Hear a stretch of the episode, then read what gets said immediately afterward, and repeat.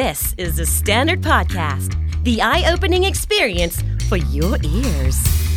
สวัสดีครับ ผมบิกบุญ และคุณกำลังฟังคำนี้ดีพอดแคสต์ สะสมสับการวลนิดภาษาอังกฤษแข็งแรง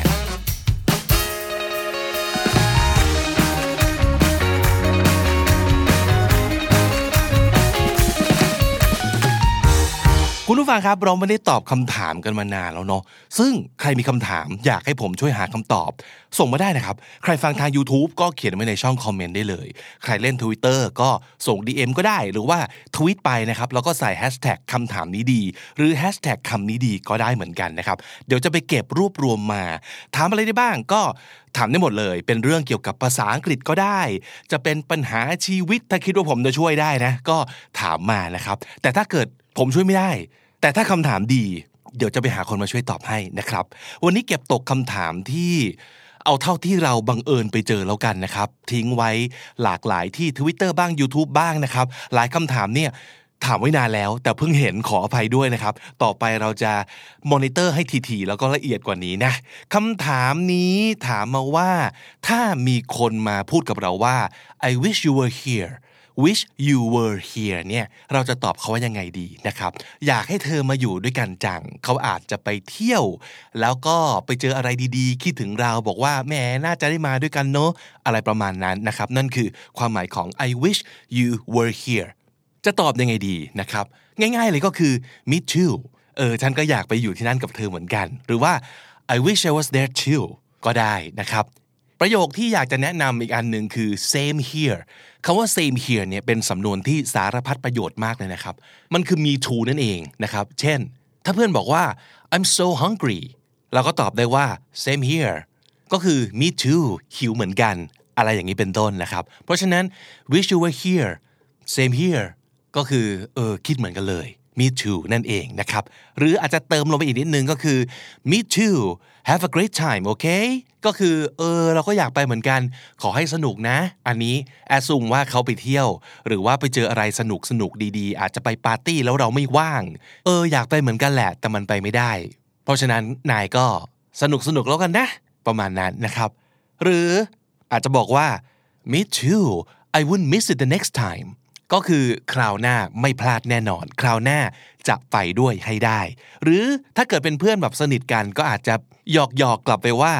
I know I'm so jealous หรือ I know I really envy you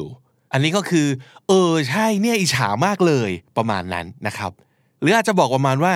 me too I'm so mad I can't go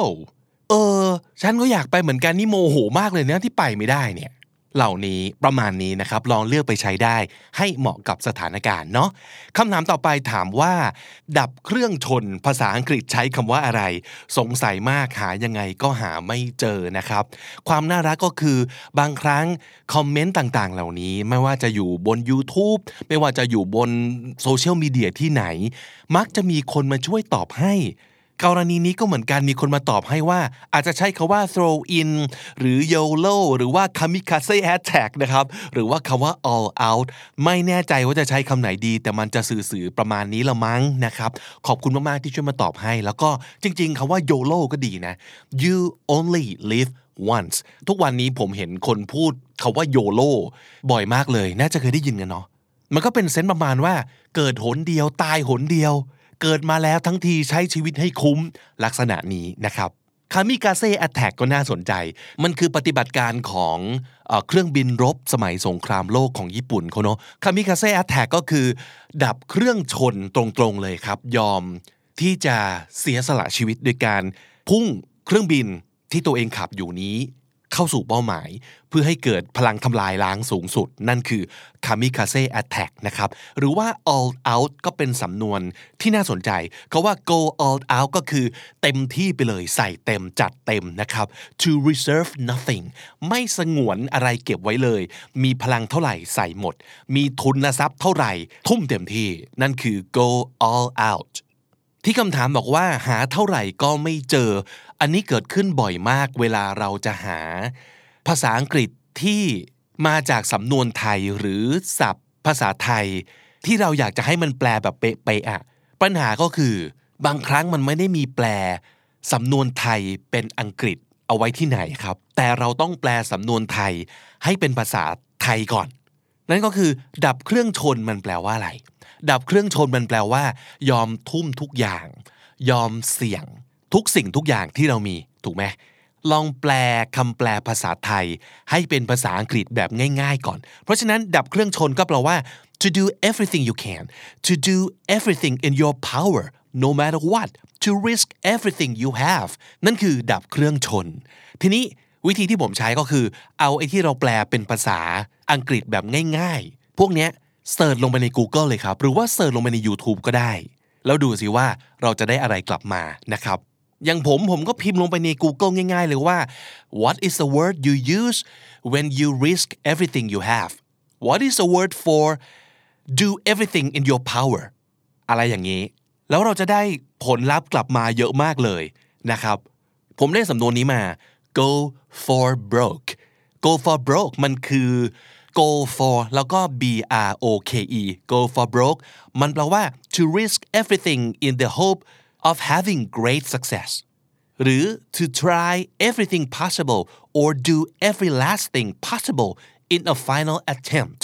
ความหมายก็ประมาณนี้เลย ยอมเสี่ยงทุกอย่างเพื่อให้ได้ผลลัพธ์แบบอลังการงานสร้าง เป็นความพยายามครั้งสุดท้ายที่จะทุ่มทุกอย่าง นั่นคือ go for broke อีกสำนวนหนึ่งที่เจอก็คือ to give it your all to give it someone's all นั่นเองคือ ก็คือใช้ทุกอย่างที่เรามีเพื่ออะไรบางอย่างที่มันค่อนข้างเสี่ยงนั่นคือ to give it your all เช่น it doesn't matter whether you win the race or not just go out there and give it your all จะชนะจะแพ้ไม่สำคัญขอให้พยายามเต็มที่ก็แล้วกัน นั่นคือ to give it your all I gave it my all อะไรอย่างนี้เป็นต้นนะครับ อีกหนึ่งสำนวนที่ดีคือ here goes nothing หรือ here goes อันนี้เป็นคำพูดที่เราจะใช้เวลา เรากำลังจะลองอะไรสักอย่างที่มันค่อนข้างเสี่ยง และเราเองก็ไม่มั่นใจเลย แต่ว่าเอาวะ พยายามเต็มที่แล้วกัน มันคือเอาวะนั่นเองนะครับ I've never tried skydiving before but here goes here goes nothing อันนี้คือพูดตอนกำลังจะกระโดดลงมาจากเครื่องบินแล้วนะครับ ว่าไม่เคยดิ่งพระสุธามาก่อน แต่ว่าเอาวะว่าแล้วก็กระโดดลงมาอะไรอย่างนี้นะครับคำถามต่อไป ถามว่าการที่เราพยายามพูดภาษาอังกฤษเนี่ยให้ชัดทุกถ้อยคำจะทำให้ฟังดูสุภาพขึ้นใช่หรือไม่คำตอบก็คือ ไม่จำเป็นฮะการพูดให้ชัดหรือพูดให้ช้า ถ้ามันเป็นคำหยาบมันก็ไม่สุภาพปะใช่ปะมันอยู่ที่คำที่เราใช้ มันอยู่ที่ท่าที อยู่ที่น้ำเสียงของเรา เพราะฉะนั้นการที่เราพยายามพูดให้ชัด มันเป็นผลดีก็จริงครับ แต่ว่าไม่ได้การันตีว่ามันจะสุภาพแต่อย่างใดนะฮะคำถามต่อมาถามว่าคำว่า talk speak แล้วก็ say ต่างกันยังไง และคำว่า chat เนี่ยคือพูดผ่านตัวหนังสือใช่ไหม อันนี้ขอแนะนำให้ลองย้อนกลับไปฟัง episode ที่ 110 นะครับ ชื่อ episode ว่าคุณจะเลือกอะไร ระหว่างเป็นคนพูดเก่งกับเป็นคนคุยเก่ง ซึ่งใน episode นี้ก็จะเจาะลึกถึงความหมายของคำว่า talk และคำว่า speak นะครับ รวมไปถึงบางวิธีที่จะช่วยให้คุณฝึกให้ตัวเองทั้งพูดเก่ง แล้วก็คุยเก่งขึ้นไปอีกนะครับ ส่วนคำว่าแชทที่ถามมานะครับ จริง ๆ แล้วเนี่ย ความหมายดั้งเดิมของมันไม่ได้จำเป็นว่าต้องเป็นการคุยกันผ่านตัวหนังสือ ทาง text ทางแอปพลิเคชันคุยต่างๆ ทางโซเชียลเน็ตเวิร์กหรือว่าการส่งข้อความเท่านั้นนะครับ แต่แชทความหมายดั้งเดิมเนี่ย มันคือ to talk to someone in a friendly informal way ก็คือเป็นการพูดคุยแบบไม่เป็นทางการ คุยขิงคุยขาประมาณนั้นนั่นคือแชทนะครับ แต่ในยุคนี้พอพูดถึงคำว่าแชทปั๊บคนก็จะนึกถึงการพิมพ์ text แชทกันนะฮะ แต่จริงๆ แล้วเราสามารถจะบอกเลยว่า she spends hours on the phone chatting to her friends อย่างนี้ก็ได้เหมือนกัน คือเป็นการพูดคุยเรื่อยเปื่อย นั่นคือการแชทนะครับคุยเล่นนะฮะคำถามต่อไปถามว่าเจอท็อกซิกในที่ทำงานเยอะมาก มีวิธีจัดการกับต้นเหตุแห่ง toxic อย่างไรคะนะฮะอะ episode เก่าที่ย้อนกลับไปฟังได้ ซึ่งน่าจะเกี่ยวข้องนะครับ คือ episode 243 ชื่อ EP ว่าสภาพแวดล้อม Negative เหลือเกิน เริ่มไม่ไหวจะอยู่อย่างไร หรือจะเปลี่ยนแปลงสิ่งต่างๆ อย่างไรดีนะครับ เป็นคำถามของคุณผู้ฟังเหมือนกันนะครับ ใน episode นั้นก็จะตอบคำถามเอาไว้ว่า ถ้าเป็นที่ที่เดินหนีออกมาได้ เราจะออกมายังไง และถ้ายังเดินออกมาไม่ได้จริง ๆ เราจะสามารถทำให้เกิดความเปลี่ยนแปลงอะไร ได้ไหมโดยที่เราเป็นคนลงมือเอง อะไรอย่างนี้นะครับ ลองไปฟังดู อีกอันหนึงคือ episode 211 นะครับ จะรับมืออย่างไรกับหัวหน้าผู้เอาแต่ใจ และไร้เหตุผลสิ้นดี อันนี้ในกรณีที่toxic ของคุณมีต้นเหตุมาจากผู้ที่เป็นหัวหน้าหรือเจ้านายโดยเฉพาะนะครับ อาจจะเจอคำตอบใน 2 episode นี้ก็เป็นได้นะฮะ คำถามต่อมาถามว่ามีเพื่อนต่างชาตินะครับ ส่วนใหญ่จะนัดไปกินข้าวกัน อยากจะคุยเหมือนเพื่อนคนไทยที่สนิทกัน คิดคำถามต่างๆ พอได้ แต่ฟังไม่ค่อยเข้าใจเวลาที่เขาตอบมา ควรฝึกยังไงดีนะครับ เรื่องการฝึกพูดจริง ๆ เคยมีพูดเอาไว้ในหลาย EP แล้วนะครับ แต่การฝึกฟังเนี่ยเรียกว่ายังไม่ค่อยได้เน้นเท่าไหร่เนาะที่จริงมันมี episode สำหรับวันเสาร์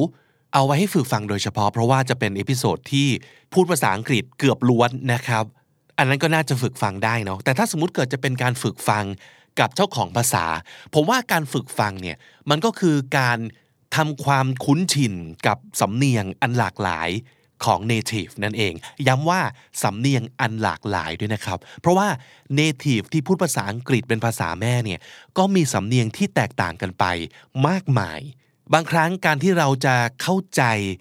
คือฟังใครสักคนออกมากน้อยแค่ไหน มันอยู่ที่เราคุ้นเคยกับวิธีพูดของเขาหรือเปล่า เอางี้ต่อให้เป็นภาษาไทย คนบางคนเรายังฟังเขาไม่ค่อยเข้าใจเลยอะเพราะมันมีวิธีพูดที่เราไม่ชิน ถูกไหมภาษาอังกฤษก็เหมือนกันครับ เอาเป็นว่าถ้าเป็นกรณีทั่วไป ผมจะแนะนำให้ฟังทุกอย่าง เป็นภาษาอังกฤษเยอะๆ ไม่ว่าจะเป็นดูหนังดูซีรีส์ดู YouTube ฟังพอดแคสต์ภาษาอังกฤษคือเปิดทิ้งก็ได้นะ ให้มันวนอยู่ในหูนะครับ แต่ถ้าเป็นกรณีของน้องที่ถามมาแอสซูมว่าเป็นน้องเขากันนะ ซึ่ง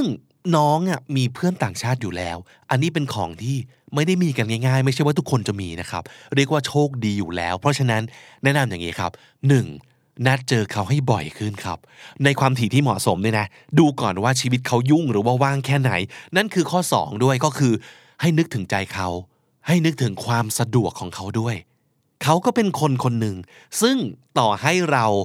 จะแอบใช้เขา ไม่ใช่เอาใหม่ ต่อให้เรากำลังแอบพึ่งพาเขาในเรื่องการฝึกภาษา แต่ที่ต้องมาก่อนคือ friendship นะครับอย่าลืม เราครบกันเป็นเพื่อน ไม่ได้เป็นครูกับลูกศิษย์ ไม่มีการจ่ายตังค่าเล่าเรียน เขาไม่มี obligation ที่จะต้องมาสอนเรา เราก็ไม่ควรจะไป pressure ไปกดดัน ให้เขาต้องมาฝึกให้เรา ให้การฝึกฝนมันเป็นไปอย่างธรรมชาติ ให้มันเกิดขึ้นแบบออโตเมติกครับ ระหว่างที่เราคบหากันไปอย่างนี้จะดีกว่า นึกถึงเรื่อง friendship เอาไว้ ก่อนเรื่องการฝึกภาษา เดี๋ยวภาษามันจะได้เองนะครับ และข้อ 3 ครับ เห็นบอกว่าจะฝึกฟังใช่ไหม ผมว่าถ้าเกิดอยากฝึกฟัง เราก็ต้องทำให้เขาพูดออกมาเยอะๆครับ นั่นคือเราต้องฝึกตั้งคำถามให้เก่งขึ้นอ่าเอ้ยซึ่งอันนี้น่าสนใจนะ เดี๋ยวอาจจะทำสัก EP หนึ่งว่าเรื่องนี้เลยคือ ช่วยคิดคำถามชวนเพื่อนคุยนะ แต่ผมว่านะ ลองไป search เองก่อนก็ได้นะครับ keyword ง่ายๆเลย conversation starters เริ่มบทสนทนายังไงดี ถามคำถามน่าสนใจให้เขาตอบ ให้เขาเล่าออกมา แล้วเราฟังอย่างตั้งใจ สงสัยตรงไหน ถามเขานี่เพื่อนเราไม่ต้องเกรงใจนะครับ แต่ก็ไม่ได้แปลว่า ให้หยุดเขาทุกครั้งที่เจอศัพท์ใหม่ที่เราไม่รู้จักนะ อันนี้คือข้อสี่ที่อยากแนะนำคือ เวลาฟัง อย่าฟังเป็นคำๆครับ แต่ฟังเป็นใจความ ฟังทั้งก้อน ฟังทั้งหมด ฟังเพื่อให้เข้าใจภาพรวม เรื่องนี้ผมพูดบ่อยนะครับ ก็คือ ผมเองก็ไม่ได้ฟังทุกคนเข้าใจร้อยเปอร์เซ็นตลอดเวลาเหมือนกัน แล้วเราก็ไม่ต้องฟังออกทุกคำเพื่อเข้าใจทุกสิ่งที่เขาพูดนะครับ อย่ากกังวลเกินไปกับการไปเจอคำที่เราไม่รู้จัก ไปทุ่มความสนใจให้กับทั้งหมดที่เขาสื่อสารออกมาครับ เพราะว่าทั้งสายตา ทั้งสีหน้า ทั้งภาษามือ ทั้งหมดเนี่ยมันช่วยกันเล่าเรื่องอยู่แล้ว เจอศัพท์ไม่เข้าใจแต่ดูสีหน้าอาจจะเข้าใจมากขึ้น ไม่ต้องแปลได้ก็ได้ แต่ทั้งหมดเนี่ยเข้าใจหรือเปล่า นั่นคือทักษะที่เราต้องฝึก ซึ่งนี่แหละการได้ไปนั่งคุยกันต่อหน้าแบบตัวเป็นๆเนี่ยมันมันดีตรงนี้ และน้องเองก็มีเพื่อนที่สามารถทำแบบนี้ได้อยู่แล้ว นั่นคือเหตุผลที่บอกว่าลองพยายามนัดเจอเขาบ่อยขึ้นนะครับ และสุดท้ายข้อ 5 ครับ ask follow up questions ฟังอย่างตั้งใจ แล้วถามต่อยอดจากสิ่งที่เขาเล่า what how where when who which why ฝึกความเป็นคนขี้สงสัย ฝึกดึงประเด็นที่น่าสนใจ มาพูดต่อยอด มาคุยต่อยอด มาถามต่อยอด แล้วถ้าเกิดเราได้คุยกันบ่อยๆ เราก็จะชินกับการพูดสำเนียงพูดของเพื่อนมากขึ้นเรื่อยๆ เองนะครับ และปิดท้ายมีอีก2ข้อความ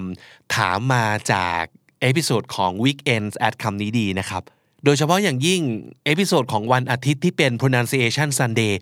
มีบอกว่าอยากขอการออกเสียงคำที่ลงท้ายด้วย ed นะครับ และอีกคนนึงบอกว่าอยากเห็นการเปรียบเทียบกันระหว่าง British accent กับ American accent หรือคำที่ใช้ต่างกันระหว่าง UK กับ US อันนี้น่าสนใจมากครับ และมี plan ที่จะทำอยู่แล้ว ติดตามกันได้เร็วๆนี้ทำเป็นซีรีส์ให้ฟังกัน แน่นอนนะครับ ขอบคุณสำหรับทุกคำถามที่ส่งมาครับ สับสำนวนน่าสนใจในวันนี้นะครับ มีอยู่ 3 4 5 อันด้วยกัน อันแรกเลย same here same here ก็เป็นสำนวนที่มีความหมายเท่ากับ me too เอาไว้ใช้แทนกันได้ก็คือ นี่ก็เหมือนกัน ฉันก็เหมือนกัน same here go for broke ทุ่มเต็มที่ ดับเครื่องชน มีเท่าไหร่ ใส่หมดตัว จัดเต็ม go for broke go all out ทุ่มเต็มที่ทุ่มหมดหน้าตักเลยครับ go all out และสุดท้าย here goes หรือ here goes nothing เป็นคำพูดที่เราจะพูดก่อนที่เราจะลงมือทำอะไรบางอย่างที่มันดูเสี่ยงเหลือเกินและเราไม่มั่นใจ แต่เอาวะ มันต้องลอง ของมันต้องลอง here goes here goes nothing และถ้าติดตามฟังคำนี้ดีพอดแคสต์มาตั้งแต่ episode แรก มาถึงวันนี้คุณจะได้สะสมศัพท์ไปแล้วทั้งหมดรวม 2,787 คำและสำนวนครับ และนั่นก็คือคำนี้ดีประจำวันนี้นะครับ episode ใหม่ของเรา Publish ทุกวันครับ ที่นี่ the standard co ติดตามฟังก็ได้ทางทุกแอปที่คุณใช้ฟังพอดแคสต์ YouTube, j o o x และ Spotify ผมบิ๊กบุญวันนี้ไปแล้วนะครับ อย่าลืมเข้ามาสะสมศัพท์กันทุกวันวันละนิด ภาษาอังกฤษจะได้แข็งแรง สวัสดีครับ The Standard Podcast, eye opening for your ears.